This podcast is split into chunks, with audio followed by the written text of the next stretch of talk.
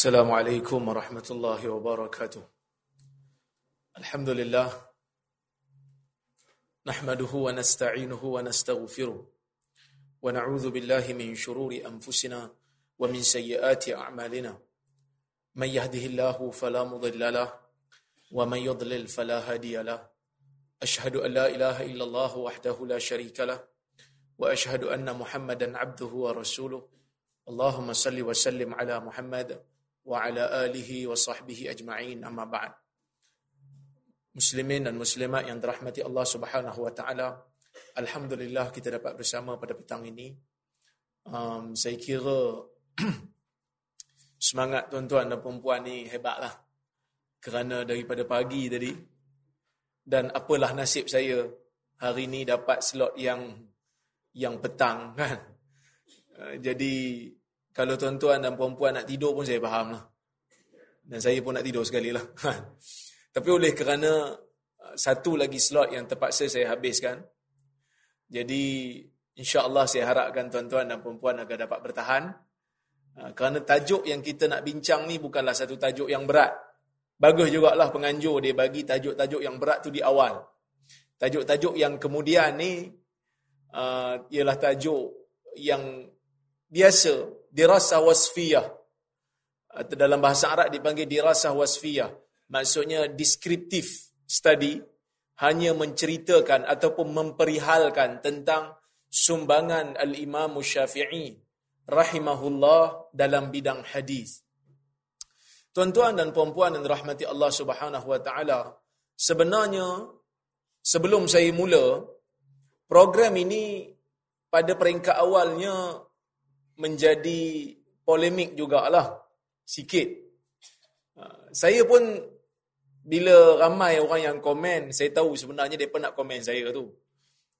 Dalam banyak-banyak panel yang ada, mereka tak sebut nama. Tapi saya merasakan mungkinlah saya yang dimaksudkan tu.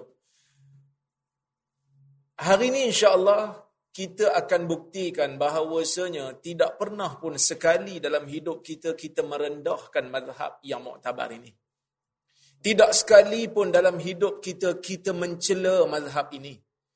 Cumanya, apa yang kita inginkan supaya bukan dengan bukan dituntut daripada kita untuk kita mengagungkan mazhab ini dengan kita merendahkan mazhab yang lain. Bukanlah dituntut daripada kita untuk kita pegang kaul ataupun pandangan dalam mazhab ini tetapi dalam masa yang sama kita memandang rendah kepada orang yang berbeza pendapat dengan memegang mazhab yang lain. Ada beza di antara menghormati madhab dengan ta'asub kepada madhab. Dan insya Allah hari ini ataupun dalam sesi kali ini, dalam slot ini, kita nak tengok bagaimana sumbangan Al-Imam Syafi'i rahimahullah dalam ilmu hadis.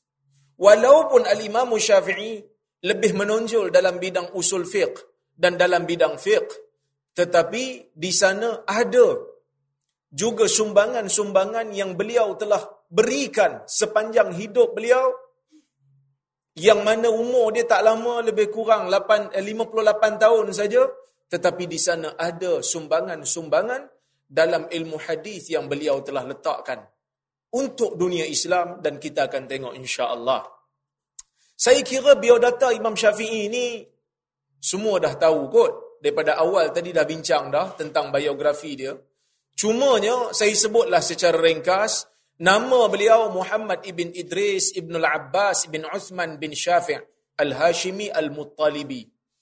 Ha, seorang alim yang lahir daripada daripada Gaza, yang lahir di Gaza, Palestin pada tahun 150 Hijrah. Yang mana pada tahun tu meninggalnya Abu Hanifah, pengasas kepada mazhab Hanafi pada tahun yang sama juga lahir seorang mujaddid yang digelar sebagai mujaddid pada kurun yang ketiga iaitulah al-Imam Syafi'i. Digelar dia ni Imam Syafi'i berdasarkan nama moyang dia iaitu Syafi'. Nama dia Muhammad Ibnu Idris Asy-Syafi'i. Jadi kita kena tahulah bagi orang yang nak ikut mazhab Syafi'i ni sagi bila sebut Muhammad bin Idris dia bela. Muhammad bin Idris mana pula? Saya tahu saya imam saya ni nama Syafi'i. Jadi jangan keliru. Nama sebenar dia Muhammad Ibn Idris. Baik. Beliau menghafal Muwatta' Malik seawal umurnya 10 tahun. Umur 7 tahun hafal Quran dah.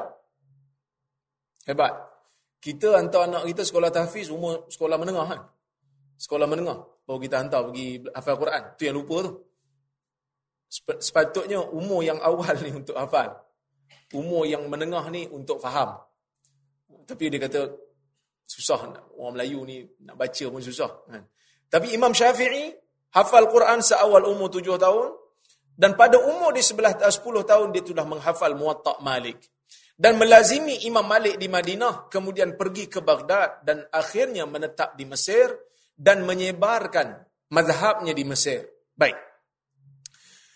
Pujian ulama terhadap Imam Syafi'i. Kata Rabi' Kana syafi'i Yajlisu fi halaqatihi Iza sallas subah Fayaji'uhu ahlul quran Fa'idha tala'ati syams Qamu Wastawatil halaqah lil Lilmudhakarah wal nadhar. Imam Syafi'i ini dia akan duduk dalam satu halaqah apabila setelah salat subuh, orang yang nak baca Quran akan duduk bersama dan apabila matahari terbit, mereka akan beredar tetapi halaqah Imam Syafi'i akan kekal untuk mereka selepas daripada baca Quran mereka akan muzakarah mereka akan bincang tentang hukum hakam. Wan nazar. Fa idza irtafa'a ad-duha tafarraqu. Apabila datang pada waktu duha, datang waktu duha selepas subuh, habis muzakarah, datang pula ahlul arabiyah wal arud, datang pula orang-orang bahasa. Kemudian datang orang nahu, datang orang syi'ir. Fala yazaluna ila ayyaqriba intisafan nahar thumma yansarif. Sehinggalah datangnya pertengahan hari maksud sampai tengah hari. Itulah jadual al-Imam Syafi'i. Orang yang nak baca Quran datang jumpa dia. Orang fiqh pun datang jumpa dia. Orang bahasa pun datang jumpa dia bermuzakarah dengan dia, mengambil ilmu daripada dia. Baik, kata Imam Ahmad, "Wa inni nadartu fi sanati mi'ah fa idza rajulun min ali Rasulillah sallallahu alaihi wasallam Umar ibn Umar ibn Abdul Aziz ibn Abdul Aziz wa nadartu fil mi'ati tsaniyah fa idza huwa rajulun min ali Rasulillah sallallahu alaihi wasallam Muhammad ibnu Idris Asy-Syafi'i. Imam Ahmad ibnu Hanbal radhiyallahu anhu rahimahullah yang merupakan anak murid kepada Al-Imam Musyafi'i dia melihat satu hadis yang Nabi sallallahu alaihi wasallam sebut yang mana tuan-tuan dan puan-puan biasa dengar hadis ni innallaha yab'atsu li hadhihi al-ummah ala ra'si kulli mi'ati sanah may yujaddidu laha dinaha atau kama qala Allah akan hantar bagi umat ini setiap 100 tahun orang yang eh, bagi umat ini setiap 100 tahun orang yang akan melakukan tajdid pada agama maka kata al-imam Ahmad bin Hanbal, dia kata, aku melihat pada tahun 100 tahun yang pertama. Aku melihat 100 tahun yang pertama. Aku melihat ada seorang lelaki daripada keluarga Rasulullah sallallahu alaihi wasallam namanya Umar bin Abdul Aziz. Itu kurun yang pertama. Itu mujaddid kurun yang pertama. Dan aku melihat mujaddid kurun yang kedua. Aku dapati bahawasanya juga mujaddid itu daripada keluarga Nabi sallallahu alaihi wasallam iaitu namanya Muhammad ibnu Idris Asy-Syafi'i. Baik. Kata Imam Ahmad lagi.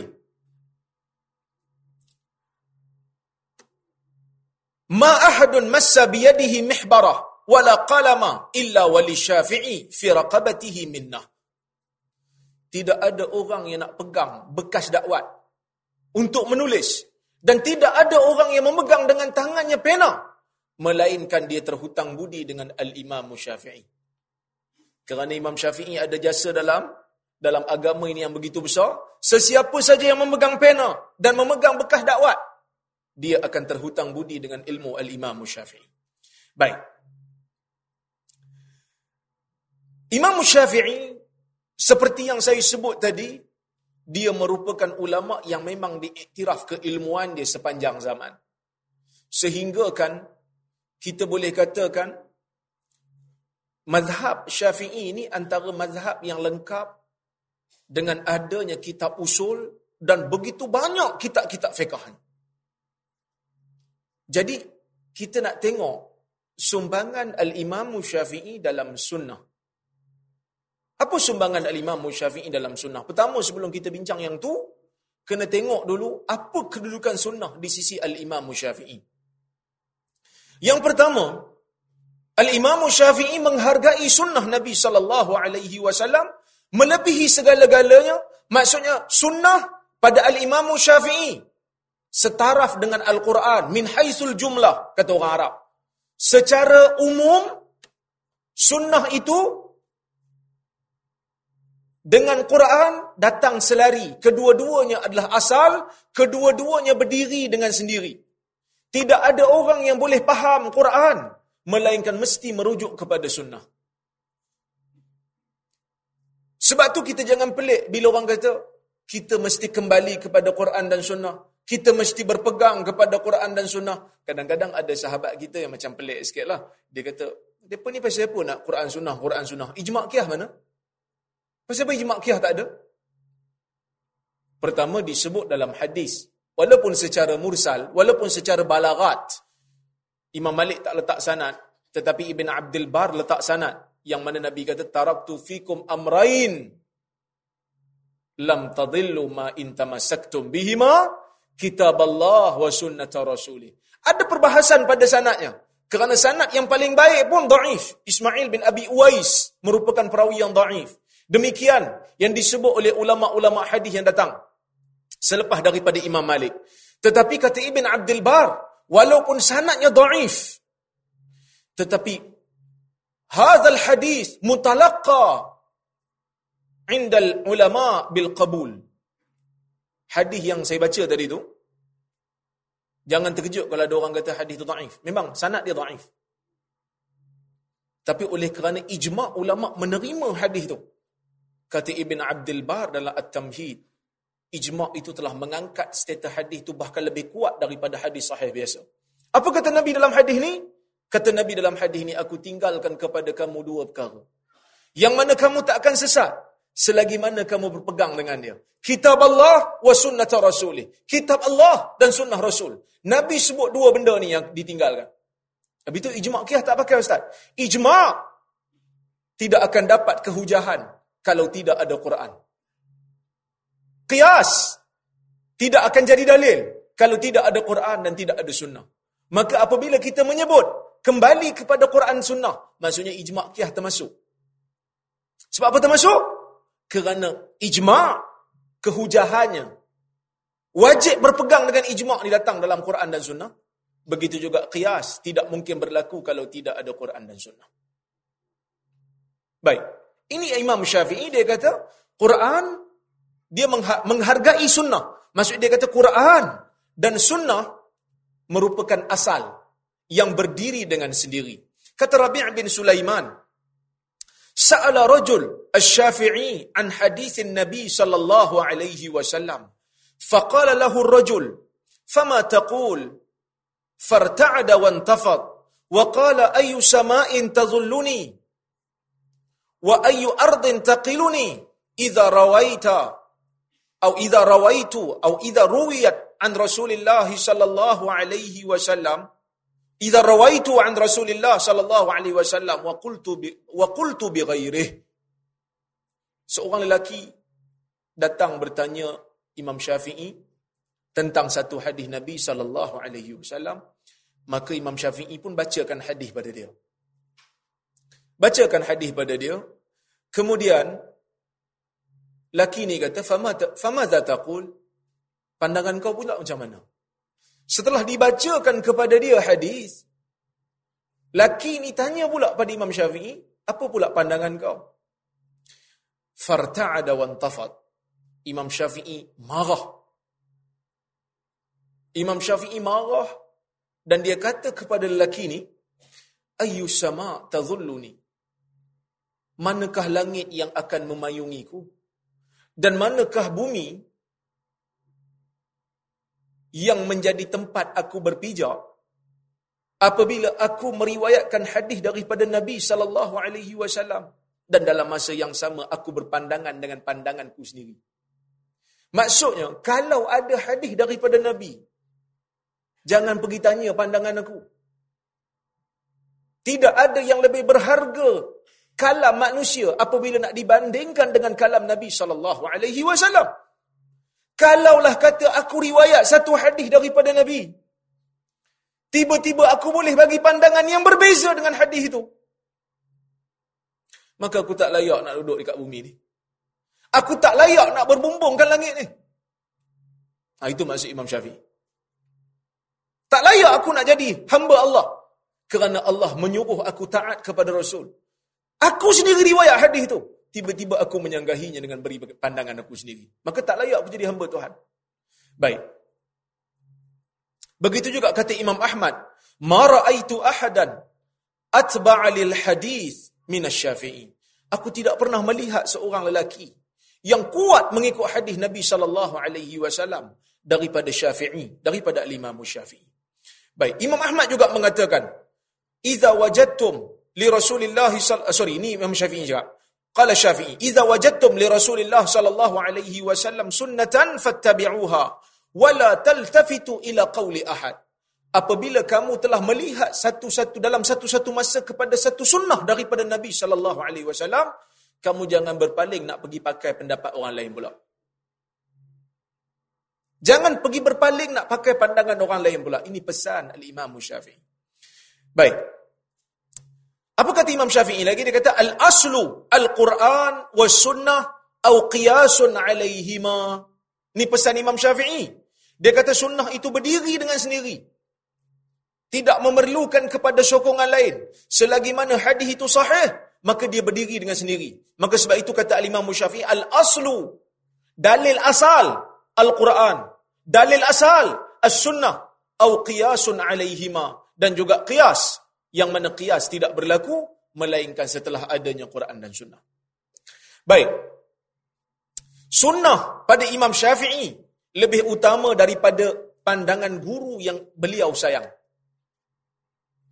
Tuan-tuan dan puan-puan dan rahmati Allah, kalau kita baca kitab Manaqibus Syafi'i yang ditulis oleh Al-Imam Al-Baihaqi, kita akan dapati Imam Syafi'i memuji gurunya Imam Malik.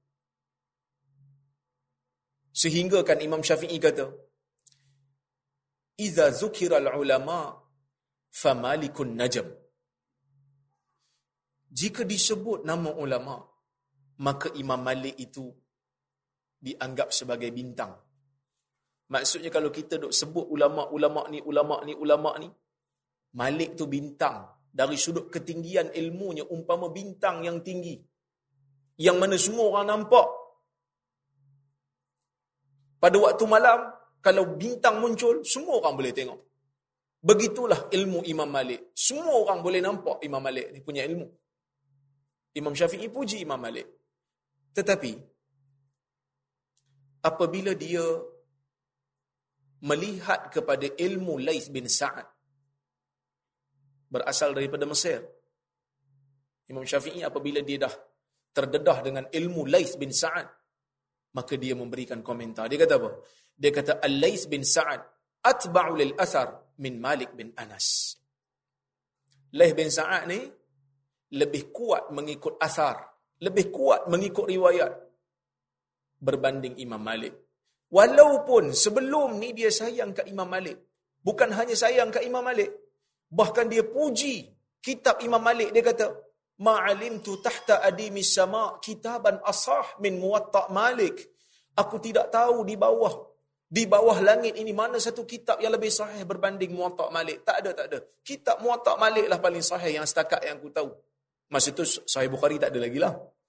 Kerana Imam Syafi'i, dia sebelum daripada Imam Bukhari, Imam, masa Imam Bukhari lewat sikit 256. 256 hijrah meninggal dunia, Imam Syafi'i 204 hijrah meninggal dunia.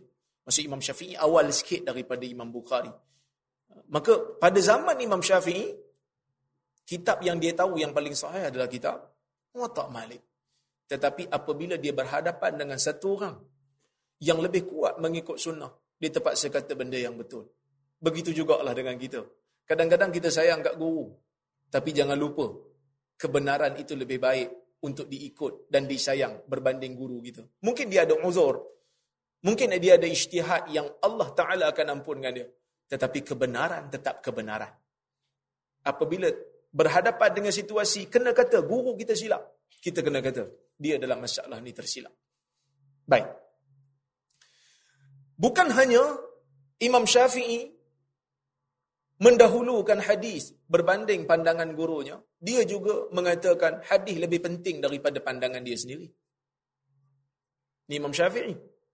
Bahkan bukan Imam Syafi'i, semua ulama-ulama mazhab ni kata macam tu lah. Baik Imam Abu Hanifah, baik Imam Malik, baik Imam Ahmad bin Hanbal, baik Imam Syafi'i sendiri. Semua mereka ada riwayat. Apabila aku memberi fatwa, fatwa aku bercanggah dengan hadis ataupun mana-mana dalil, jangan ikut aku lagi dah. Lebih kurang macam itulah. Itulah pesanan-pesanan ulama zaman dulu ni. Apa kata Imam Syafi'i? Kata Rabi' bin Sulaiman, Sami'tu Syafi'i wa dhakara hadithan faqala lahu rajul ta'khudhu bil hadith faqala lana wa nahnu khalfahu kathir ishhadu anni إذا صح عندي الحديث عن رسول الله صلى الله عليه وسلم فلم آخذ به فإن عقلي قد ذهب Ini yang dinukilkan oleh Abu Nuaim dalam kitab Dihilyatul Awliya. Rabi' bin Sulaiman, anak murid kepada Imam Syafi'i, dia kata, aku mendengar Imam Syafi'i satu hari bercakap, baca satu hadis. Disebut, dia Imam Syafi'i sebut satu hadis. Kata seorang, bertanya seorang lelaki pada dia, tak bil hadis? Adakah kamu akan pegang hadis ni? Adakah kamu akan berpegang maksudnya menjadikan hadis ni sebagai sandaran? Wa nahnu khalfahu kathir. Faqala lana, maka Imam Syafi'i pun kata pada kami anak murid dia yang berada di belakang dia. Imam Syafi'i ni duduk depan, ada seorang lelaki datang tanya, anak murid ramai-ramai di belakang. Maka Imam Syafi'i pun sebut pada anak murid dia, Ishadu, kamu ni jadi saksi pada aku. Sesungguhnya, kalau ada satu hadis yang sahih di sisi aku daripada Nabi sallallahu alaihi wasallam, tiba-tiba aku tak ambil sebagai dalil. Tiba-tiba aku tak ambil sebagai bukti, sebagai sandaran untuk aku bina hukum. Kamu jadi saksi bahawasanya pada ketika itu akal aku sudah tak ada. Maksud aku sudah menjadi gila. Ni disebut pada anak murid dia. Baik. Kata Imam Syafi'i lagi, fa idza sahha idza sahha al hadith an Rasulillah sallallahu alaihi wasallam wa fa qultu qawlan fa ana raji'un an qawli wa qailun bidzalik Kalaulah ada satu hadis yang sahih daripada Nabi sallallahu alaihi wasallam dan aku memberikan satu pandangan yang berbeza dengan hadis itu maka ketahuilah aku menarik balik pandangan aku dan aku berpandangan dengan pandangan hadis itu. Tapi yang nak menentukan hadis itu sahih ataupun tidak bukan kita lah. Bukan kita lah. Maksudnya ulama-ulama hadis lah. Sebab itu pesanan ni dipegang oleh ulama-ulama mazhab syafi'i. Umpamanya kalau tuan-tuan tengok dalam Al-Majmu' Imam Nawawi, ketika membahaskan tentang isu qada puasa bagi orang yang tinggal puasa ni. Qada puasa, dia tinggal puasa, lepas tu dia meninggal. Boleh tak walinya qadakan puasa bagi pihak dia? Mazhab Syafi'i mengatakan tak boleh. Imam Syafi'i berpandangan tak boleh. Ha, kenapa tak boleh? Kerana dia kata puasa ni ibadat badaniyah. Puasa ni adalah ibadat badan. Seperti mana salat. Tak boleh diganti-ganti. Ini pendapat mazhab syafi'i. Tapi, Imam Nawawi dalam majmuk dok bahas benda ni. Dan dia bawa satu, dia bawakan satu hadis daripada Al-Imam Al-Bukhari, riwayat Imam Bukhari, yang mana Nabi SAW bersabda, man mata wa alaihi siyam sama anhu waliyu sesiapa yang mati dalam keadaan dia masih ada lagi puasa yang berbaki belum dibayar. Sedangkan dia ada kesempatan nak bayar, tapi dia tak bayar sehingga dia mati. Sama anhu waliyu kata Nabi. Walinya boleh puasa bagi pihak dia. Maka Al-Imam Nawawi kata, dia guna riwayat ni, dia kata sepatutnya inilah mazhab Syafi'i kerana hadis ni sahih. Kerana Imam Syafi'i sendiri sebut, "Idza sahal hadis fa huwa madhhabi." Apabila hadis ini sahih, itulah mazhab aku. Yang ni bukan saya sebut, yang ni Imam Nawawi sebut. Kau nak kecam, jangan kecam saya. Saya dia kata, ini perasaan ni nak jadi muhadis. Tak, tak, kita bukan muhadis. Kita pegang hadis je. Kalau ada isu-isu yang kita berbeza pun, dengan Imam Syafi'i bukan kita punya ijtihad sendiri. Kita cuma memilih. Nantilah yang tu. Bak talfik nanti masa forum nanti. Ha, yang tu panas sikit. Sebab tu kita letak forum tu tajuk dia panas sikit. Okey? Baik. Maka inilah kedudukan sunnah di sisi Al-Imam Syafi'i. Kita nak tengok sekarang ni sumbangan Al-Imam Syafi'i dalam hadis dan ilmunya. Pertama, Imam Syafi'i meriwayatkan hadis dengan sanad dia sendiri. Ini sumbangan antara sumbangan yang terbesar lah yang saya boleh kata riwayat hadis dengan sanad dia sendiri sebanyak lebih kurang 4000 hadis dalam al-um. Dengan umur dia 58 tahun tu dengan bilangan 4000 hadis tu bagi saya banyak. Umur 58 tahun, riwayat hadis sebanyak 4000. Dalam satu kitab. Banyak. Tuan-tuan, umur kita berapa? Ada hadis tak dengan sanad? Kan? Jadi Imam Syafi'i sumbangan dia tu, yang pertama, hadis dia ada sendiri. Sehingga ada orang himpun kan, dia letak Musnadus Syafi'i. Dihimpunkan dalam satu kitab. Hadis-hadis riwayat Imam Syafi'i dengan sanad. Sebab itu Al-Um ni dianggap sebagai kitab hadis asli. Walaupun dia kitab fiqah, tapi dia juga kitab hadis yang asli. Sebab dia bawa hadis dengan sanad.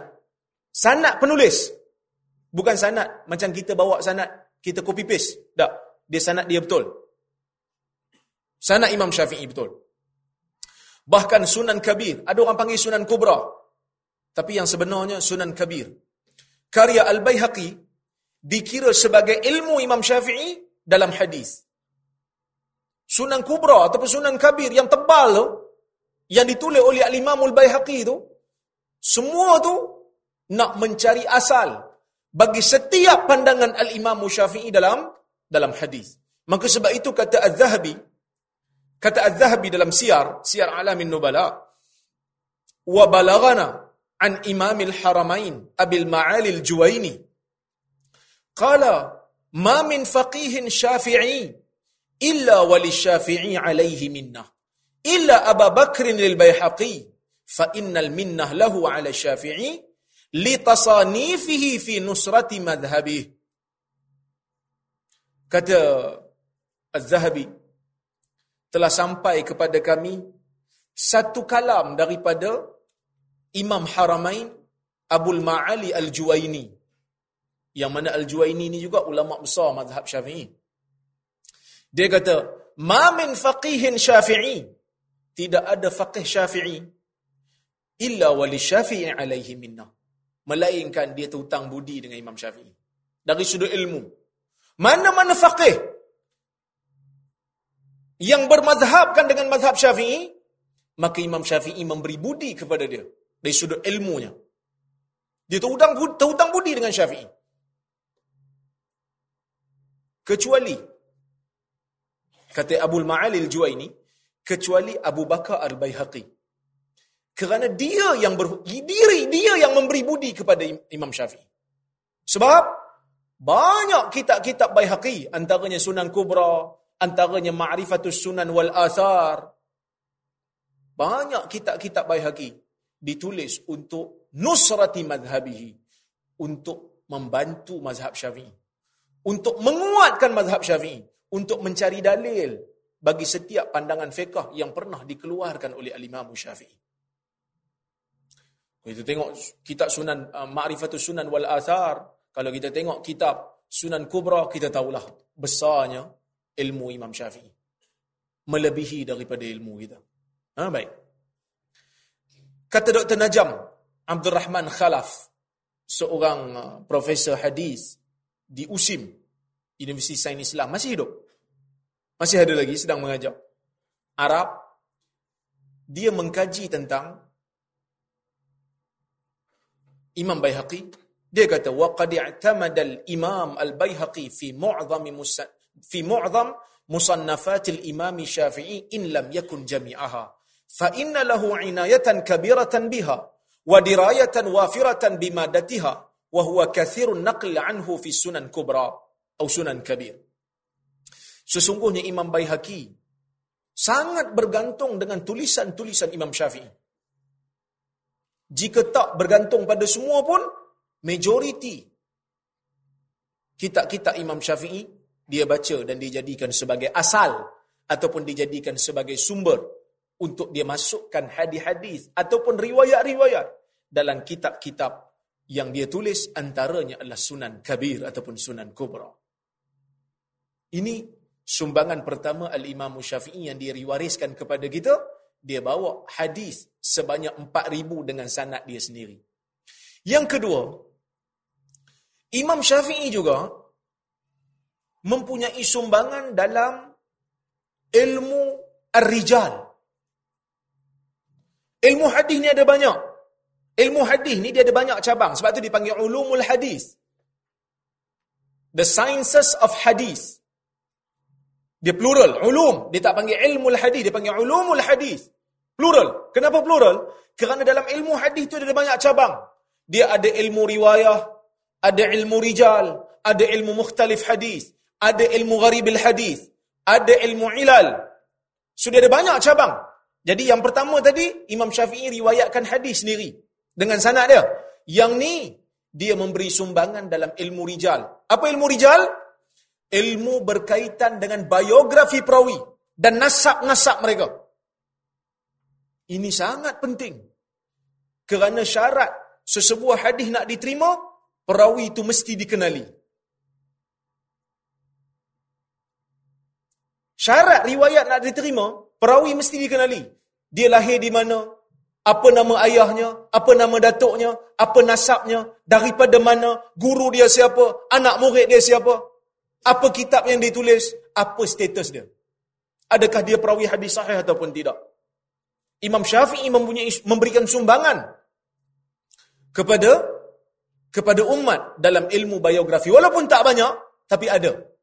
Nak dibandingkan Imam Syafi'i dengan Yahya bin Ma'in, nak dibandingkan Imam Syafi'i dengan Ahmad bin Hanbal dalam biografi perawi, dalam membicarakan tentang perawi-perawi hadis, sudah tentulah Imam Ahmad dan Yahya bin Ma'in banyak. Kerana itu tumpuan mereka. Imam Syafi'i lebih menumpu kepada fiqh dan hadis. Sebab itu, Imam Syafi'i pernah pesan dekat Imam Ahmad. Dia kata, Iza sahha antum a'lamu bisihahi minna. Fa iza sahha indakumul hadis fa'alimuna. Kufiyan kana au basriyan au syamiyan. Hatta narji'a ilaih.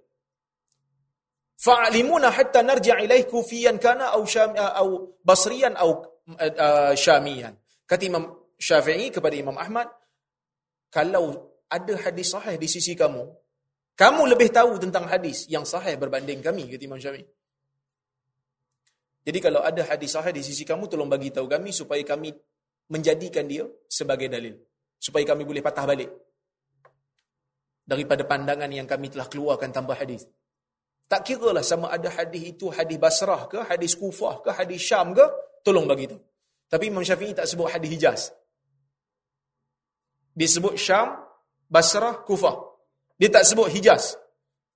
Dikatakan kerana Imam Syafi'i belajar di Hijaz. Dia belajar di Mekah dan Madinah. Maka hadis-hadis Mekah dan Madinah dia tahu. Yang mana yang dia agak kurang sikit berbanding dengan muhadis semisal Imam Ahmad adalah hadis-hadis di luar daripada Hijaz. Maka sebab tu dia pesan pada Imam Ahmad. Walaupun tak banyak pandangan Imam Syafi'i tapi ada dalam kitab Manaqib Syafi'i yang ditulis oleh Imam Al-Baihaqi ada bab-bab. Antara bab-bab yang diletakkan adalah dia kata bab ma yustadallu bihi ala ma'rifatihi bil asami wal ansab wat tawarikh.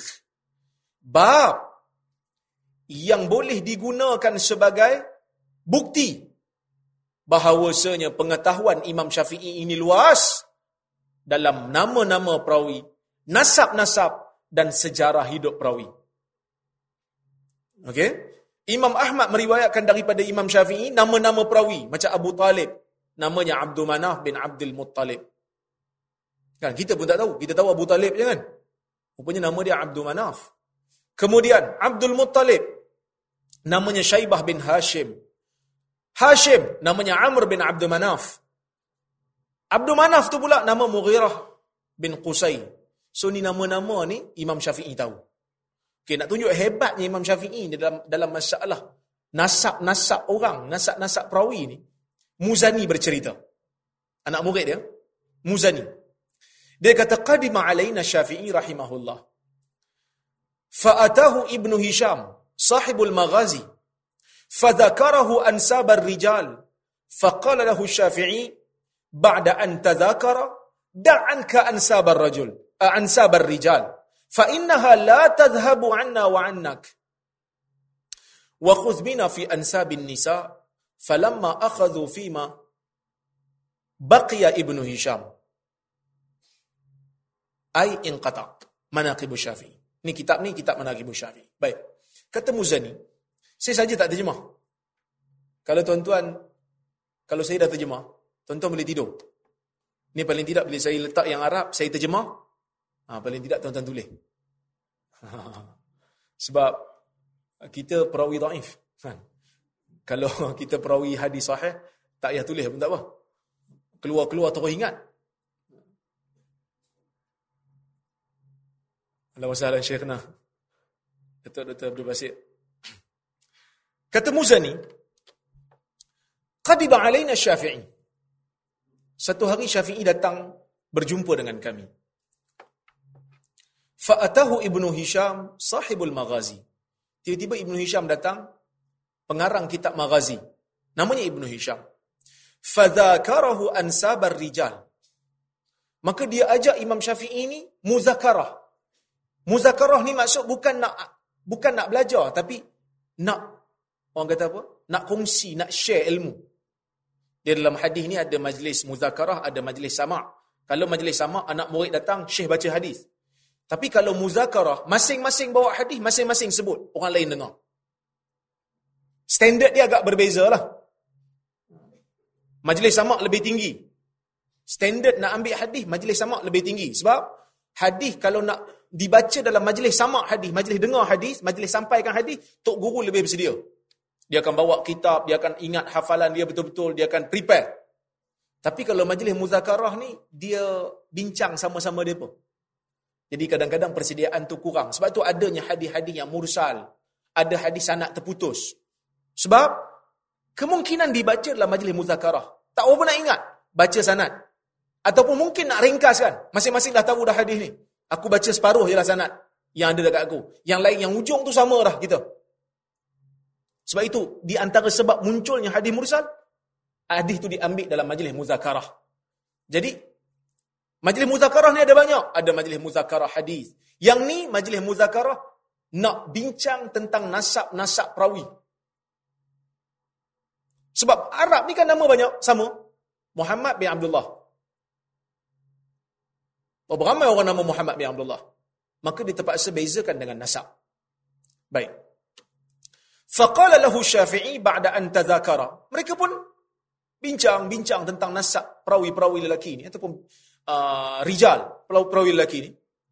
Kata Imam Syafi'i, da'an ka ansabar rijal. Tinggalkanlah nasab rijal.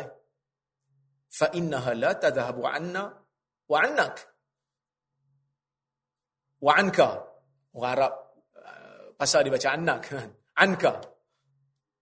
Dia kata, tinggalkanlah nasab perawi ni yang lelaki ni sebab Tak hilanglah nasab-nasab perawi lelaki ni. Pada kita tak hilang, pada kamu pun tak hilang. Wa khudh bina fi ansabin fi ansabin nisa. Jom kita bincang pasal nasab perawi perempuan. Nasab perempuan. Falamma akhadhu baqiya Ibnu Hisham. Jadi bila masing-masing dok bila Imam Syafi'i mula bercerita tentang nasab orang perempuan eh, Ibn Hisham pun terdiam. Kerana tak ada maklumat. Kebanyakan perawi-perawi perempuan ni kan tak dikenali. Sebab dia orang duduk belakang hijab. Ha, ini satu kebanggaan untuk orang perempuan. Tak ada perawi perempuan yang dituduh berdusta. Kebanyakan perawi perempuan daif, majhul. Sebab dia majhulah. Tak dikenali. Jadi sumbangan Imam Syafi'i yang besar, bila mana dia menyebut nasab perawi-perawi perempuan. Okey. Ini juga yang uh, kes ini menunjukkan ke, ke, apa ni pengetahuan Imam Syafi'i dalam hadis. Kata Imam Syafi'i, qala li, yakni Muhammad ibn al-Hasan, ya Muhammad ibn Idris, qad rawa syarik haditha Mujahid an Aiman bin Ummi Aiman, akhi Usamah bin Zaid li Ummi. Faqultu la ilma laka bi ashabina. Aiman akhu Usamah qutila ma'a Rasulillah sallallahu alaihi wasallam yauma Hunain qabla an yulad qabla an yulad Mujahid wa lam yab wa lam yabqa ba'da an-nabi sallallahu alaihi wasallam fayuhaddithu anhu. Ini dalam kitab Manaqib Syafi'i Imam Baihaqi bawa riwayat ni.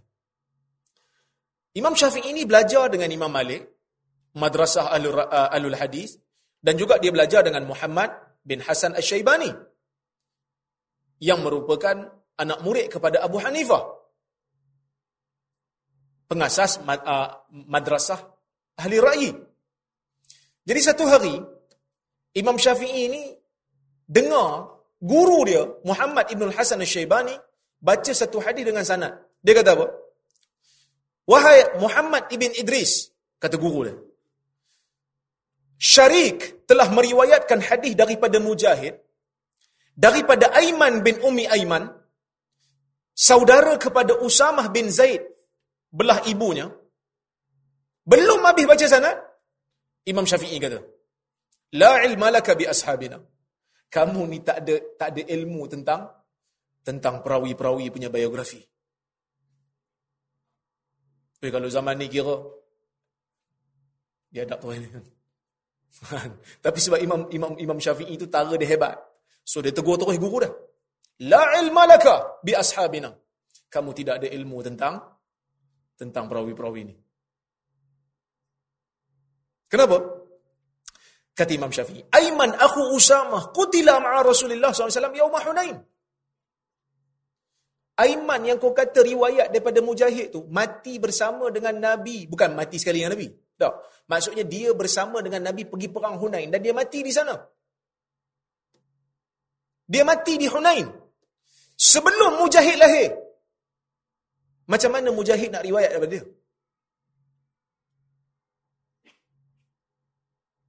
Macam mana dia nak baca hadis daripada Nabi? Tuan-tuan boleh faham atau tak faham? Ada orang tanya saya, dia kata, Ustaz, dalam banyak-banyak isteri Nabi ni kita kenal Aisyah antara yang paling banyak riwayat. Ummu Salamah banyak riwayat. Tapi kenapa isteri yang Nabi paling sayang, Khadijah tak riwayat hadis daripada Nabi? Siapa pernah jumpa hadis riwayat Khadijah? Memang tak ada lah. Sebab apa? Sebab Khadijah mati dulu. Buat apa dia nak riwayat hadis? Kalau orang tanya dia hukum, ambil tanya Nabi lah. Kerana zaman periwayatan berlaku setelah yang serius zaman periwayatan berlaku setelah setelah Nabi wafat. Baru serius berlakunya periwayatan hadis. Jadi Aiman ni dia mati sebelum daripada Nabi wafat. Macam mana dia nak riwayat daripada Nabi? Dan macam mana Mujahid nak riwayat daripada dia? Sedangkan dia mati sebelum Mujahid lahir. Sebab Mujahid ni tabi'in. Dia tak pernah jumpa Nabi pun. Jadi kalau Aiman meninggal sebelum daripada Nabi wafat, dah tentulah Mujahid tak jumpa dia. Dan tentu juga dia bagi tok guru dia. Okey. Sumbangan Imam Syafi'i dalam Jarh wa Ta'dil. Ini juga ilmu baru ataupun satu cabang ilmu yang lain daripada ilmu-ilmu hadis yang ada. Tadi kita bincang tentang nasab-nasab. Banyak lagi lah tuan-tuan boleh buka dalam Manaqibus Syafi'i tengok banyak Imam Syafi'i bincang pasal perawi-perawi ni. Nasab-nasab perawi ni. Ini yang saya bawa ni contoh-contoh sajalah.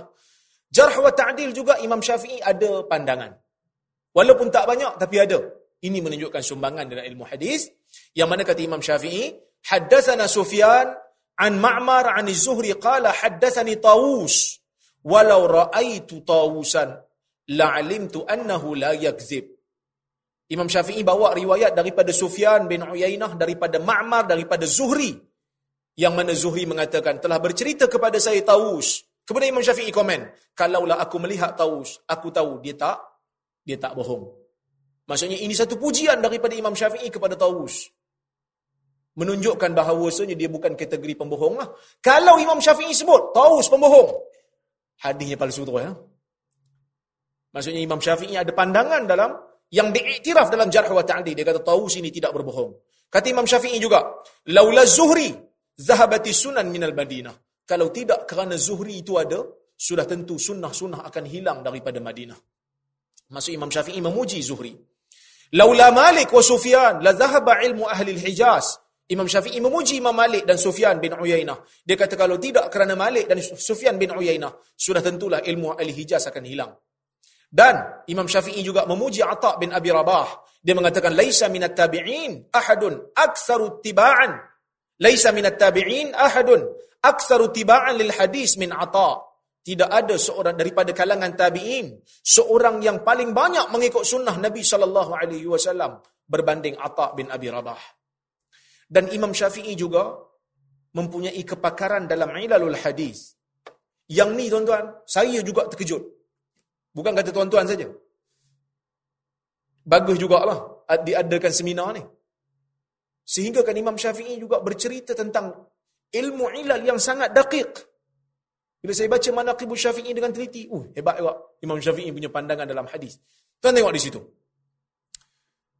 Akhbarana Abu Abdullah Muhammad bin Abdullah Al-Hafidh qala akhbarani Al-Husain بن محمد الدارمي قال حدثنا عبد الرحمن بن محمد قال حدثنا يونس ابن عبد الأعلى قراءة قال حدثنا سفيان عن الزهري عن عروة عن عبد الرحمن ابن ابن عبد القاري قال صلى عمر الصبح بمكة ثم طاف بالبيت سبعا.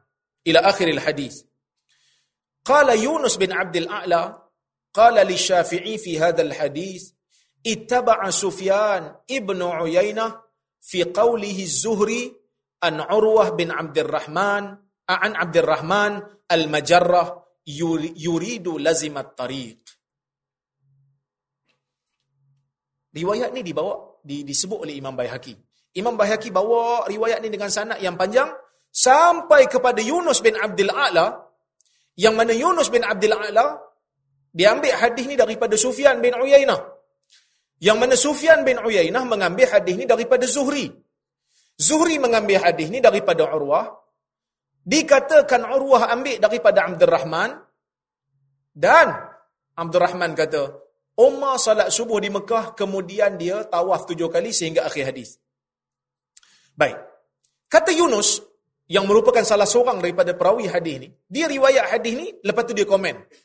Dia kata, Kala Yunus bin Abdul A'la, Syafi'i telah berkata kepada aku tentang hadis ini, yang hadis yang aku riwayat ni. Sufyan bin Uyainah,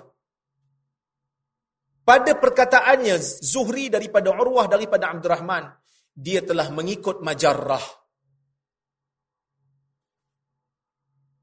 Majarrah ni nak terjemah apa?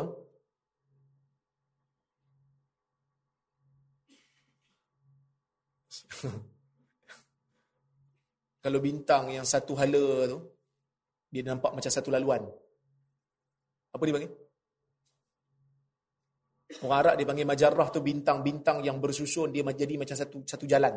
Tengah-tengah malam tiba-tiba ada satu, apa bintang-bintang putih yang banyak dia membentuk satu macam satu jalan majarah. Ha. Boleh faham? Okey. Imam Syafi'i kata, Sufyan telah mengikut jalan tu. Apa maksudnya? Tuan-tuan tak faham kan? Ha. ha itulah. Itulah pentingnya belajar hadis. Ha. Yakni lazimat tariq. Dia terjemahkan. Iaitu Sufyan bin Uyainah telah melakukan lazimat tariq. Telah melakukan luzumut tariq. Apa maksud luzumut tariq? Pun tak faham juga. Majarah tak faham. Dah diterjemahkan. Dia nak tolong. Bayhaki nak tolong bagi faham kat kita pun. Tak faham juga. Kan? Lazimat tariq maksudnya adalah dalam hadis ni. Macam mana saya nak beritahu? Eh?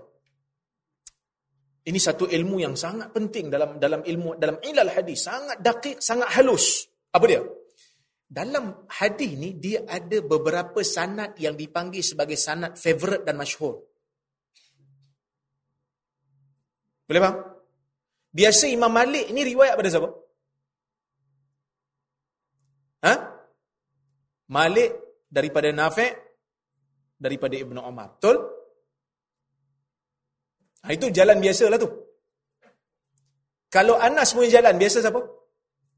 Kata dah mesti daripada Anas, kebiasaan. Sabit Bunani daripada Anas, kebiasaan. Ini kita panggil sebagai jalan-jalan yang masyhur. Jalan-jalan yang kita panggil sebagai uh, glamour. Malik Nafiq Ibn Umar. Malik Nafiq Ibn Umar. Itu biasa lah tu. Perawi-perawi yang ingatannya kurang baik. Ataupun perawi-perawi yang dalam bila dia membaca hadis dan dia tak berapa nak ingat. Dan benda ni bukan hanya berlaku pada perawi yang ingatan kurang baik. Ni Sufyan bin Uyainah berlaku pada dia. Yang mana Sufyan bin Uyainah ni hebat ingatan dia. Tapi dalam isu ni kata Imam Syafi'i, dia telah tersilap membaca sanad. Sebenarnya sanad hadis ni bukan macam ni. Sebenarnya sanad hadis ni lain. Tapi siapa dia baca macam ni? Sebab jalan ni obvious. Arwah Abdul Rahman, Arwah Abdul Rahman, Arwah Abdul Rahman.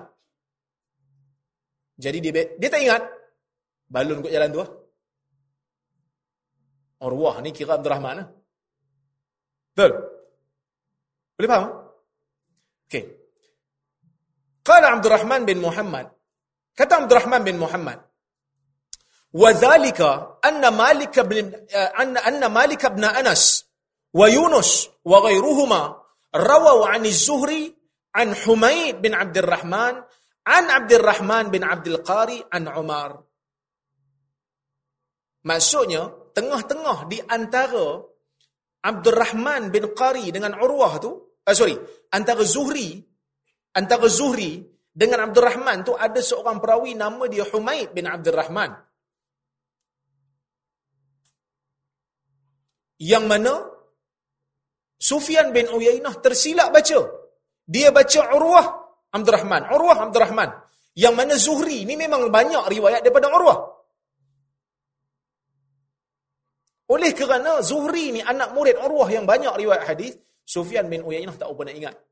Macam mana kita tahu Sufyan bin Uyainah tak pernah ingat? Bila ada riwayat daripada Malik dan Yunus menyanggahi riwayat Sufyan bin Uyainah.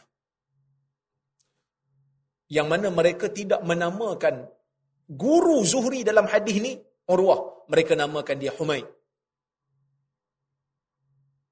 Sebenarnya hadis ni datang daripada Humaid, bukan datang daripada Urwah. Pasal apa yang baca pada Urwah? Tak silap. Ha, aku tersilap. Sebab itu, Sufyan bin Uyainah ada seorang perawi yang hebat. Sufyan bin Uyainah dengan Sufyan Sauri ni digelar Sufyanan, dua orang Sufyan yang memang terkenal. Tapi dalam masalah hadis Zuhri, kalau nak dibandingkan Sufyan bin Uyainah dengan Malik, dengan Imam Malik, nak dibandingkan pula dengan Yunus, nak dibandingkan dengan Shu'aim, nak dibandingkan dengan Ma'mar, Sufyan bin Uyainah ni martabat dia rendah sikit berbanding Malik, berbanding Ma'mar, berbanding uh, Yunus dan juga Shu'aib bin Abi Hamzah. Empat-empat perawi ni melazimi Zuhri untuk tempoh masa yang panjang, betul-betul mahir dengan hadis Zuhri, boleh kenal hadis Zuhri ni riwayat siapa? Sebab Zuhri ni banyak banyak tok guru. Hadis dia berlambak-lambak sangat. Jadi anak murid yang tak begitu melazimi dia kadang-kadang boleh tersilap. Ini perbahasan ilmu ilal. Ha, perbahasan ilmu ilal yang mana dalam isu ni Sufyan bin Uyainah telah tersilap membaca nama perawi bila dia kata Zuhri dalam hadis ni riwayat daripada Urwah. Dia telah mengikut jalan yang biasa. Sedangkan dalam hadis ni Zuhri tak riwayat pada Urwah seperti biasa. Dia riwayat daripada Humaid. Ha, itulah maksudnya. Kalau faham, fahamlah. Wazada Syafi'i. Imam Syafi'i menambah. Anna Sufyan wahim. Sufyan telah melakukan kesilapan. Wa anna sahih ma rawahu Malik. Riwayat yang benar adalah riwayat Imam Malik. Boleh faham tak? Saya agak-agak saya agak-agak faham tu. Kan? Okey. Kemudian kita tengok masa pun tak pun ada ni.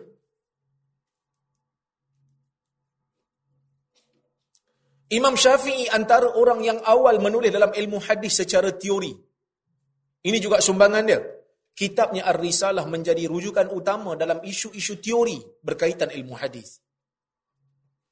Kita tahu, kita semua tahu tuan-tuan dan puan-puan, ilmu hadis di zaman Nabi ini dia berkembang sikit demi sikit mengikut kepada situasi dan kesesuaian masa. Sebelum adanya penipuan dan pembohongan, sebelum berlaku pembunuhan Osman, sahabat tidaklah begitu tekan sangat bab sanat ni. Seperti mana kata Ibnu Abbas. Sahabat tak tekan sangat bab sanat ni sebab tak ada keperluan untuk baca sanat penuh. Orang tak bohong lagi masa tu. Kata Anas bin Malik, "Ma kunna nakdzib wallahi ma nadri mal kadzib." Kami tak pernah berbohong, kami tak tahu bohong tu apa. Ha, punya hebat Anas kata.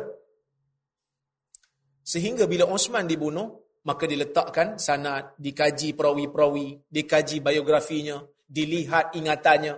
Seperti mana kata Muhammad bin Sirin, Inna nas lam yakunu yas'aluna anil isnad. Manusia tak pernah tanya tentang sanad. Hatta iza waqa'atil fitnah. Sehinggalah apabila berlakunya fitnah pembunuhan Osman. Qalu sammu lana rijalakum. Masa tu baru ulama sebut baca sanad. Namakan pada pada kami perawi-perawi kamu. Fayundar. Dilihat. In kana min ahli sunnah fayukhadhu hadithuhu. Wa in kana min ahli bid'ah fayuraddu hadithuhu. Kalau dia ahli sunnah baru diterima. Kalau dia ahli bid'ah ditolak. Jadi ilmu hadis itu berkembang sikit demi sikit dan dipraktikkan dalam zaman periwayatan. Ulama-ulama berbincang tentang kanun periwayatan, semua tu tak ditulis tetapi diamalkan. Boleh? Sehinggalah datangnya Al-Imam Syafi'i. Dialah orang yang paling awal yang menulis teori ilmu hadis. Ilmu tu dah ada diamalkan, tapi teori ilmu tu disusun oleh Al-Imam Syafi'i dalam kitabnya Ar-Risalah. Dengan kitab itulah Imam Imam Syafi'i diangkat sebagai mujaddid kurun yang ketiga. Ha? Mujaddid kurun yang ketiga. Baik. Dalam kitab ni apa yang dibincang? Dalam kitab ni antara yang dibincang adalah isu kehujahan hadis. Ada golongan yang tolak hadis di zaman Imam Syafi'i. Tapi Imam Syafi'i tak sebut nama dalam kitab risalah. Tentang baca, tentang perempuan baca kitab risalah. Bagi yang faham lah. Kan? Kerana kitab risalah ni bahasa dia tinggi. Imam Syafi'i ni bahasa dia tinggi. Dia tak sebut nama, tapi dia berbahas dengan satu orang. Seolah-olah dia berdebat. Berkemungkinan golongan anti hadis. Zaman tu dah muncul dah, bukan zaman ni. Zaman tu muncul dah. Mereka menolak hadis dan Imam Syafi'i membawakan membawakan bukti-bukti daripada Quran kerana dia tak pakai hadis. Imam Bukhari eh, Imam Syafi'i bawa bukti-bukti daripada Quran yang menunjukkan sunnah ini diterima. Baik. Dan saya dah tulis di situ antara ayat ayat yang digunakan oleh Imam Syafi'i dalam nak mengatakan hadis sebagai hujah. Baik. Kemudian isu hadis ahad. Bukan baca hadis hari ahad. Hari ini hari Sabtu. hadis ahad yang mana sanad dia tidak begitu banyak. Tapi sahih. Zaman Imam Syafi'i dah ada orang-orang ataupun mazhab yang menolak kehujahan hadis ahad ni. Jadi Imam Syafi'i berbahas dengan mereka dan membawakan bukti-bukti yang jelas daripada Quran menunjukkan riwayat itu diterima walaupun walaupun sanadnya tidak banyak. Umpamanya Imam Syafi'i bawa kisah yang mana kisah berlakunya perubahan kiblat. Kita semua tahu kan? Mula-mula orang Islam bila salat dia pandang ke Baitul Maqdis. Sehinggalah pada uh, waktu subuh datanglah seorang pemuda bagi tahu dekat orang yang salat di masjid Qiblatain tu di masjid tu dia bagi tahu sesungguhnya Allah telah memansuhkan hukum berkiblatkan dengan Baitul Maqdis, mereka pun berpaling ke Baitullahil Haram. Yang datang tu seorang dia. Sedangkan kiblat telah sabit dengan jalan yang mutawatir ke Baitul Maqdis. Imam Syafi'i kata, sepatutnya kalau katalah kalau hadis ahad ni tak boleh pakai, dah tentu mereka tak akan berpaling hanya dengan khabar seorang saja. So, ini dalil yang digunakan oleh Al-Imam Syafi'i untuk hadis ahad. Kemudian kita ada hadis mursal. Apa maksud hadis mursal? Hadis mursal ni hadis yang tabi'in riwayat terus kepada Nabi sallallahu alaihi wasallam. Masa pun tak cukup ni. Kan? Saya cuba cuba laju sikitlah. Hadis mursal ialah hadis yang tabi'in riwayat terus kepada Nabi sallallahu alaihi wasallam dengan tidak bagi tahu siapakah perantara antara dia dengan Nabi. Kita semua tahu tabi'in ini dia bukan sahabat yang pernah jumpa Nabi. Tabi'in ini orang yang datang kemudian. Bila dia riwayat daripada Nabi, seorang akan tanya, "Hang tak pernah jumpa Nabi?" Tolong sebut mana perantara. Kalau tak disebut, maka riwayat tu jadi macam mana? Sanad dikira terputus lah. Kan? Maka dalam isu hadis mursal ni, ulama ahli sunnah dia ada tiga pandangan. Hadis mursal ni, ulama ada tiga pandangan. Pandangan pertama ialah pandangan yang dinukilkan daripada muhadisin. Majoriti muhadisin mengatakan hadis mursal ni daif ditolak. Demikian disebut oleh al-Imam Muslim. Pendapat yang kedua ialah pendapat majoriti fuqaha ataupun kita kata tiga mazhab. Maliki, Hanafi dan Ahmad bin Hanbal. Mereka menerima hadis mursal. Dengan syarat perawi tabi'in yang riwayat tu siqah diterima. Maksudnya dia perawi hadis sahih. Pendapat yang ketiga at-tafsil. Pendapat yang ketiga ni dia detailkan sikit iaitu pendapat Imam Syafi'i. Dia kata tak semua mursal diterima dan tak semua mursal di ditolak. Macam mana? Imam Syafi'i letakkan syarat nak terima hadis mursal dia letakkan syarat pada tabi'in yang mursalkan hadis tu dan dia juga letakkan syarat pada hadis mursal tu sendiri. Dia kata yang pertama, syarat pada mursil, pada orang yang mursalkan sanad tu. Pertama dia tu mesti kibaru tabi'in. Dia mesti daripada kalangan kibaru tabi'in. Apa maksud kibaru tabi'in? Maksudnya majoriti riwayatnya datang daripada sahabat dalam riwayat-riwayat yang lain. Dia berjumpa ramai sahabat dan majoriti riwayat dia daripada sahabat. Tu syarat pertama. Kalau dia sigaru tabi'in, tabi'in kecil yang hanya jumpa dua tiga orang sahabat, riwayat dia tidak boleh diterima. Tu syarat pertama. Syarat nombor dua, tabi'in tu dah kibar, dia tabi'in besar, dia juga bukan jenis perawi yang suka riwayat daripada perawi yang daif. Ataupun perawi yang tak dikenali. Guru-gurunya kebiasaan dipercayai siqah. Itu syarat nombor dua. Yang diletakkan oleh Imam Syafi'i pada pada perawi. Imam Syafi'i letakkan juga syarat pada hadis itu sendiri. Dia kata, setelah dua syarat tadi dilengkapi, perlu ada satu, salah satu daripada syarat-syarat yang empat ni. Untuk yang kategori yang kedua. Boleh faham? Eh?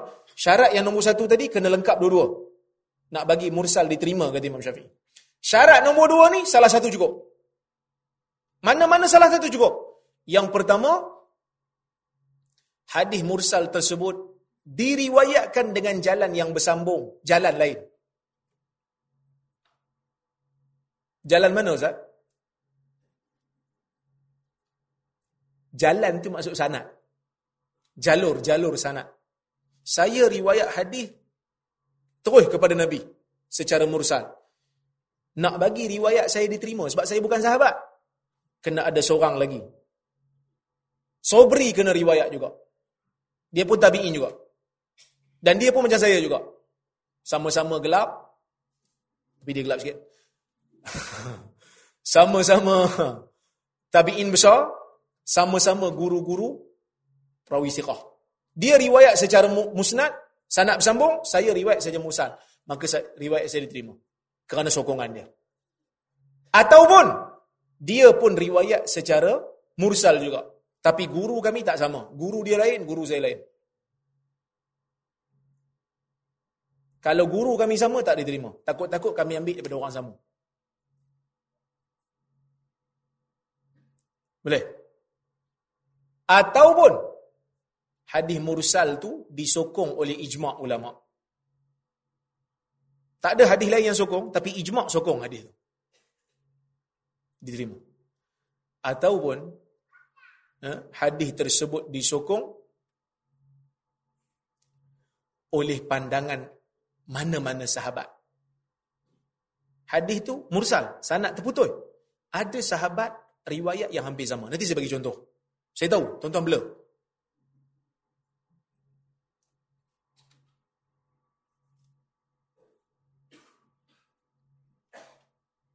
Okey.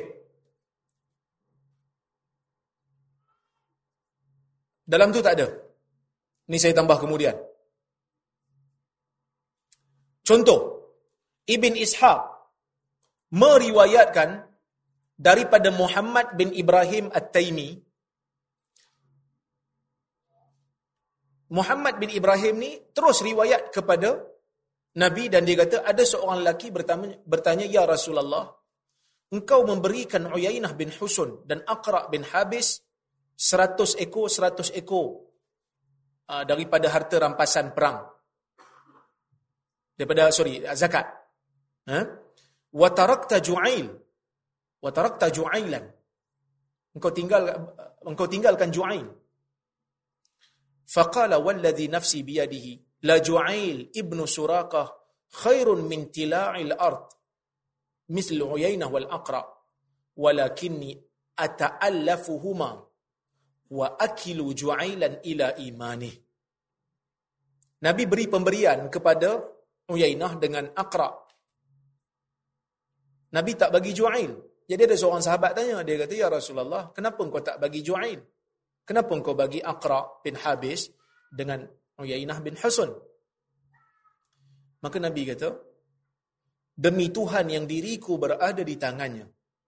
Ju'ail itu lebih baik daripada dua orang yang ku berikan. Ju'ail tu bagus lagi daripada dua orang ni. Tapi aku nak dua orang ni masuk Islam. Aku nak dua orang ni jinak jiwanya dengan Islam. Dan aku tinggalkan Ju'ail ni dengan imannya. Kerana aku tahu iman dia dah kuat. Tak bagi pun dia tak jadi kafir. Hadis ni mursal. Sebab Muhammad bin Ibrahim At-Taimi riwayat terus kepada Nabi dan dia bukan sahabat. Apa kata Ibn Hajar? Ibn Hajar komen. Ibn Hajar mazhab syafi'i. Dia komen. Dia kata, hadis ini mursal dan sanatnya hasan. Perawi-perawinya hasan. Bawah sikit pada sahih. Tapi dia mursal. Lakin lahu syahid mausul. Tetapi dia ada sokongan daripada hadis yang sanat bersambung. Yang mana Al-Imam Ruyani meriwayatkan dalam musnadnya, begitu juga Ibn Abdul Hakam meriwayatkan dalam Futuh Mesir daripada Bakar bin Sawadah, daripada Abi Salim Al-Jishani, daripada Abu Zar, yang mana Abu Zar meriwayatkan hadis yang lebih kurang sama macam tadi. Disebut nama Abu Zar dan sanad ini sahih. Maka hadis tadi terangkat status daripada mursal, daif, terangkat menjadi sahih sebab sokongan hadis yang sanad bersambung ni. Demikian disebut oleh Ibn Hajar al-Asqalani. Contoh hadis mursal yang dikuatkan dengan mursal yang lain. Kan tadi saya sebut. Hadis tu mursal, nak jadikan diterima, ada hadis mursal lain duk sokong dia. Contoh macam hadis Al-Jannah tahtal abariqah. Syurga di bawah bayangan pedang. Baik. Kata Ibn Hajar, Sa'id bin Mansur meriwayatkan dengan sanatnya yang perawinya siqat daripada Mursal Abi Abdurrahman Al-Hubuli daripada Nabi dan disebut hadis itu. Maksudnya, hadis itu diriwayatkan daripada Abu Abdurrahman Al-Hubuli terus kepada Nabi. Dia tak sebut nama sahabat, sanad terputus.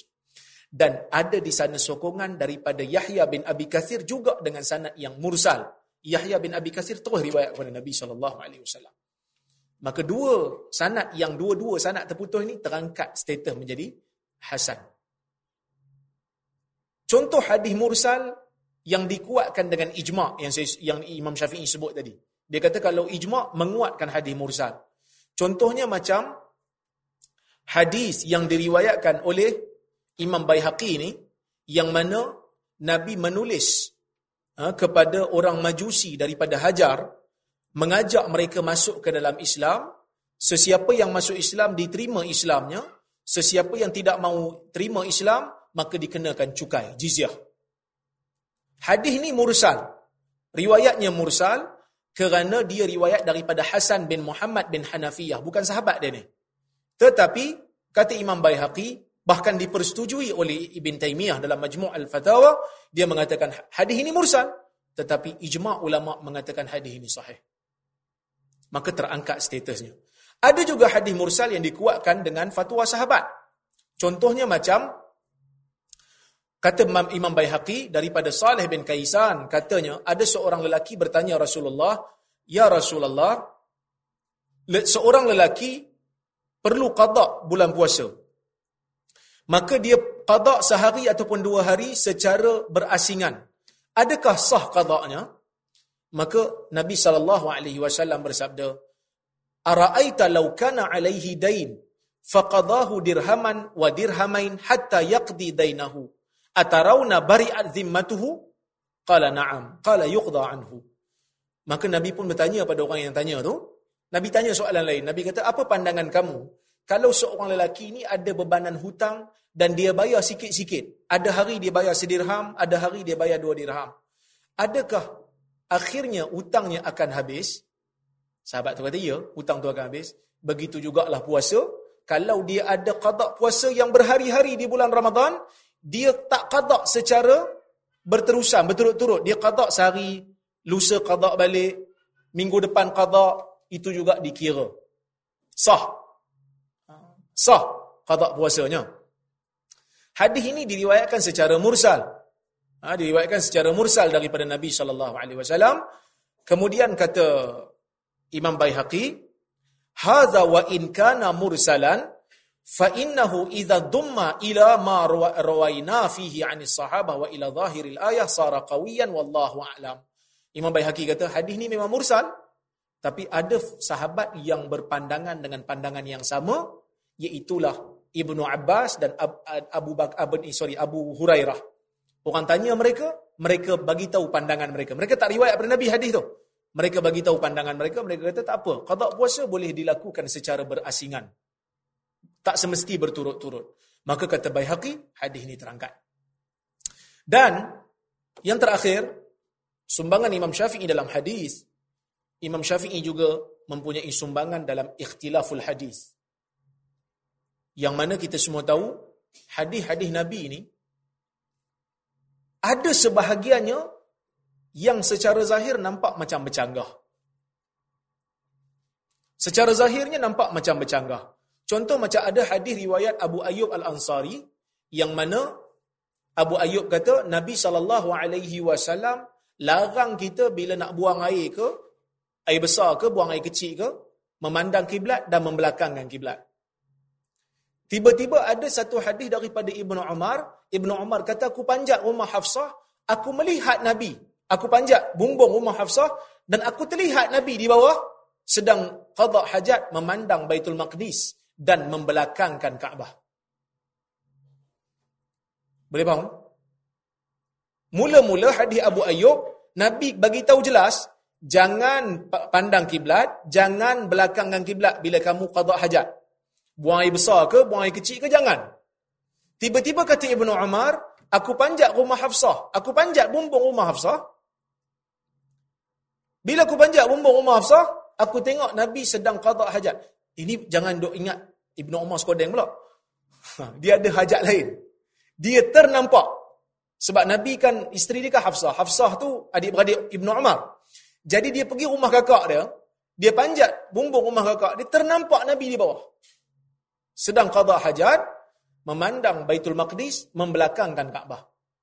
Hadis ni bercanggah. Mana satu betul ini? Boleh ke tak boleh? Kan? Jadi Imam Syafi'i. Ulama ada banyak pendapat dalam isu ni. Ada yang ambil riwayat Abu Ayyub. Dia kata tak boleh. Memang tak boleh. Habis itu yang Nabi buat, yang Nabi buat tu khusus untuk dia. Ha, dia tak apa. Sebab Nabi ni ada, ada khususiat dia kan. Ada yang kata macam tu. Tapi Imam Syafi'i punya pendapat, dihimpunkan hadis ni, dia harmonikan percanggahan hadis ni dengan dia mengatakan, yang Nabi larang tu kalau buang air di kawasan lapang.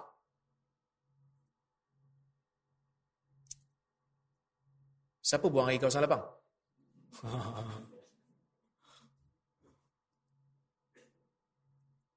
Zaman dulu kan, zaman dulu ni orang pergi musafir, bukan ada RNR macam sekarang ni. So dia orang bermusafir di padang pasir kan. Jadi bila musafir di padang pasir ni, bila nak buang air tu, buang di padang pasir lah. Tapi tak adalah dia orang pergi cari bukit. Buang air kat atas tu, jadi orang semua orang dapat tengok. Buat apa tu? Dalam buang air ni. Tak adalah, dia pergilah cari tempat yang rendah. Tapi tak ada bumbung, tak ada dinding. Tengah-tengah padang pasir. Sebab tu digelarkan orang nak buang air ni ilal ghaid, tempat yang rendah. Ghaid tu maksud tempat yang rendah. Sebab bila orang nak buang air zaman dulu, dia akan cari tempat yang rendah. Supaya bila orang lain bermusafir, tak nampak dia. Tapi tak ada, tak ada dinding lah. Tak ada dinding. Jadi, Nabi yang larang tu kata Imam Syafi'i, Nabi larang bagi memandang kiblat dan belakang kiblat tu, Nabi larang kalau dia buang air di tempat yang terbuka. Kalau dalam bangunan ada toilet, ada dinding, ada pintu, ah yang ni tak dilarang. Sebab Nabi sendiri buat. Nabi sendiri buat. Jadi Imam Syafi'i komen lah sebab ada riwayat daripada Abu Ayyub. Abu Ayyub dia kata kami pergi ke Syam, kami dapati. Saya pergi ke Syam, kata Abu Ayyub. Periwayat hadis ni, dia pergi ke Syam, dia melihat ah, tandas dalam rumah semua menghadap ke kiblat. Ada yang membelakangkan kiblat dan kami istighfar pada Allah dan kami ubah balik toilet tu. Imam Syafi'i komen, Imam Syafi'i kata, Abu Ayub tak tahu hadis Ibnu Umar. Dia tak tahu Nabi pernah buat. Dia tak tahu maksud Nabi itu dalam bangunan. Tak apa. Maka ini pendapat mazhab Imam Syafi'i yang mana Imam Syafi'i memberi sumbangan yang hebat dalam ikhtilaful hadis, mengharmonikan hadis. Bahkan Imam Syafi'i menulis satu kitab khas untuk himpunkan hadis-hadis yang canggah ni, tajuk dia Ikhtilaful Hadis ikhtilaful hadis. Maka itulah serba sedikit yang boleh saya kongsikan dengan tuan-tuan dan puan-puan. Uh, saya minta maaf kerana uh, kalau-kalau ada kekurangan, kalau ada soalan ke, oh ini 7.10 lah. 7.4 minit.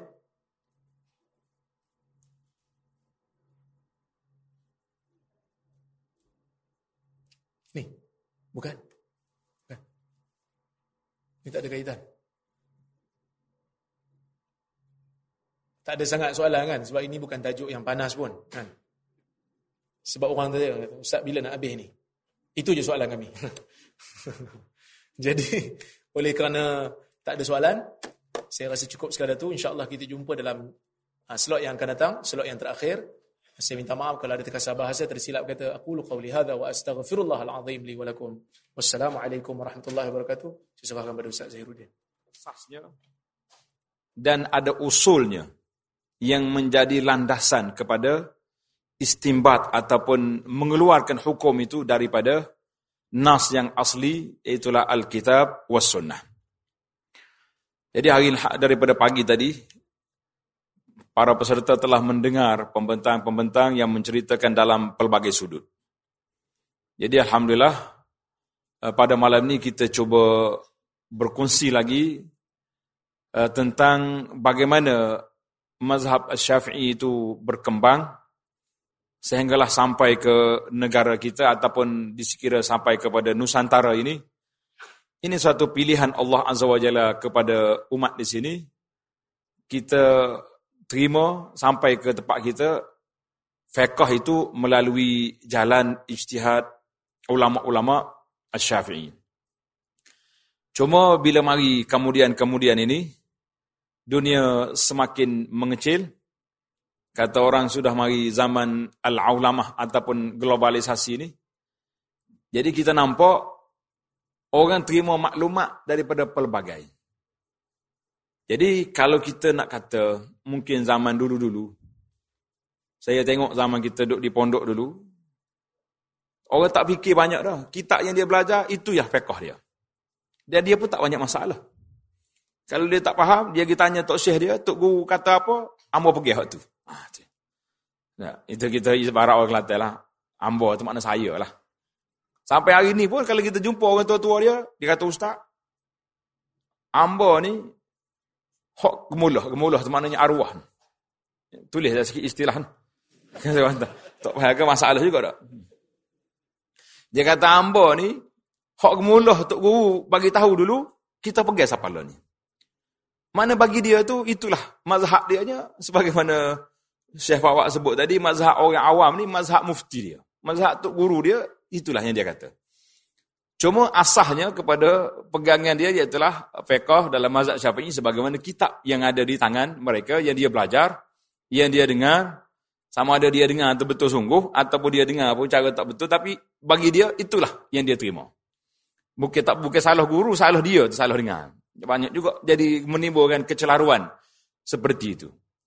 Maka bila mari di zaman sudah langit sudah terbuka ini dan kita saya merasakan bahawa uh, kita memperluaskan perbincangan fiqh kita adalah satu tuntutan di zaman kita ini sebab kalau tengok kepada soalan-soalan yang ditanya oleh masyarakat maklum sajalah dulu saluran nak tanya bukan main susah Kadang ada seorang ni mengembara pagi, pikul berah, jumpa tok guru petang baru boleh tanya soalan. Lah ni mana ada? Sambil-sambil nak tidur, atau ingat soalan, bawa ke ustaz, ustaz tolong nyatakan hukum sekian-sekian dengan dalil-dalilnya dan kalau boleh nyatakan pandangan yang rajah. Ustaz duk fikir, Masya Allah, pukul 3 pagi tak habis lagi nulis SMS nak jawab ni. Dia dapat 5, 5 sen dia punya SMS, kita sampai 2-3 jam duduk dengan handphone. Maka realiti kita hidup hari ini, eh, keterbukaan ini kita perlu memperluaskan skop perbincangan. Jadi kita kata maka timbullah talfik, timbullah dia punya apa, insya-Allah akan dihuraikan ke oleh ahli-ahli panel kita selepas ini. Wallahu a'lam.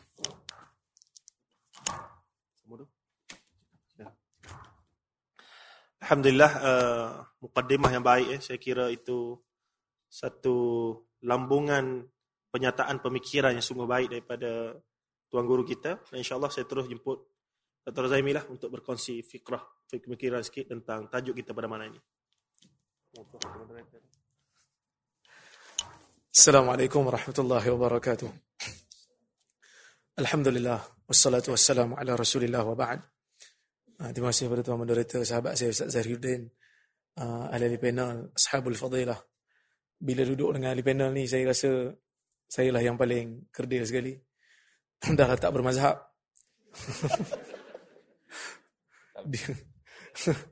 Bincang pula tentang forum talfik. Baik. Um, tuan-tuan dan perempuan yang rahmati Allah Subhanahu wa taala.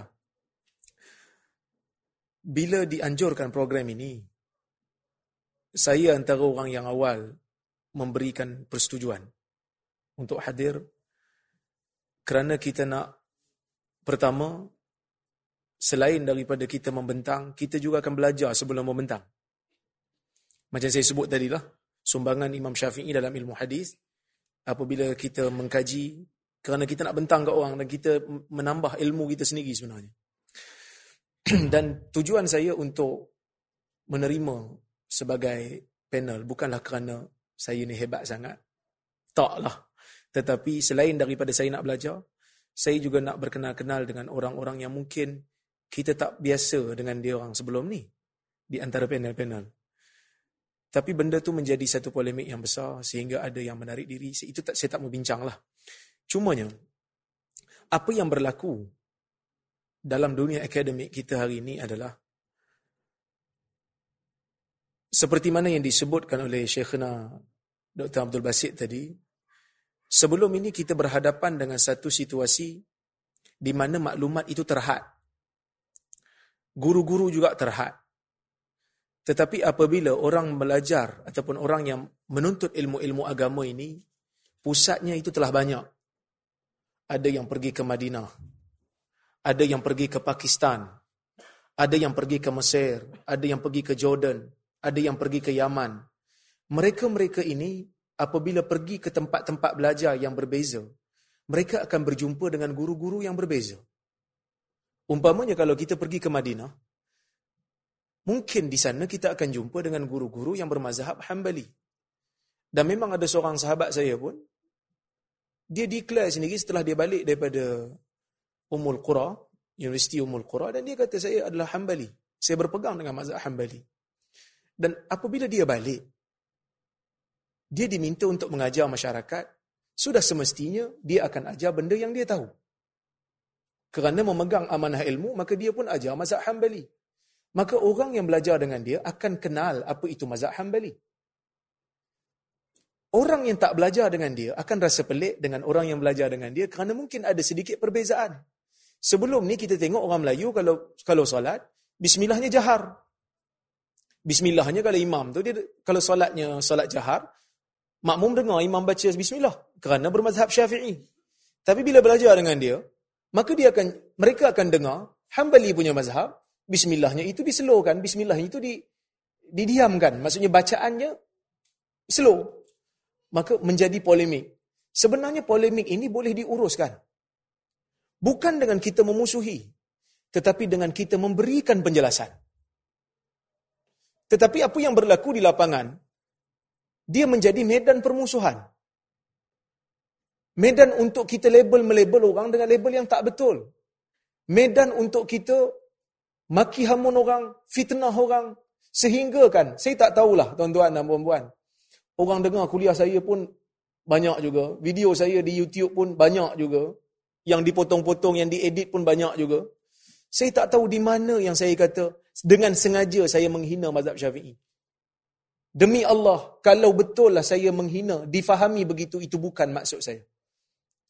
Sebenarnya perbezaan pandangan di kalangan para ulama mestilah diuruskan dengan cara yang baik dengan kita memberikan penjelasan. GST orang tak faham dulu. Dibuat penjelasan, Alhamdulillah. Walaupun tak setuju, bayar juga. Terpaksa bayar. Jadi apa yang kita usahakan, apa yang saya usahakan setakat ini adalah dengan memberikan penjelasan. Kalau saya tahu dalam masalah tersebut ada beberapa pandangan, saya akan huraikan sekadar yang saya mampu. Supaya memberikan pendedahan kepada orang yang mendengar. Supaya mereka tidak menyesatkan orang yang berbeza dengan mereka sedangkan isu itu adalah isu ijtihad.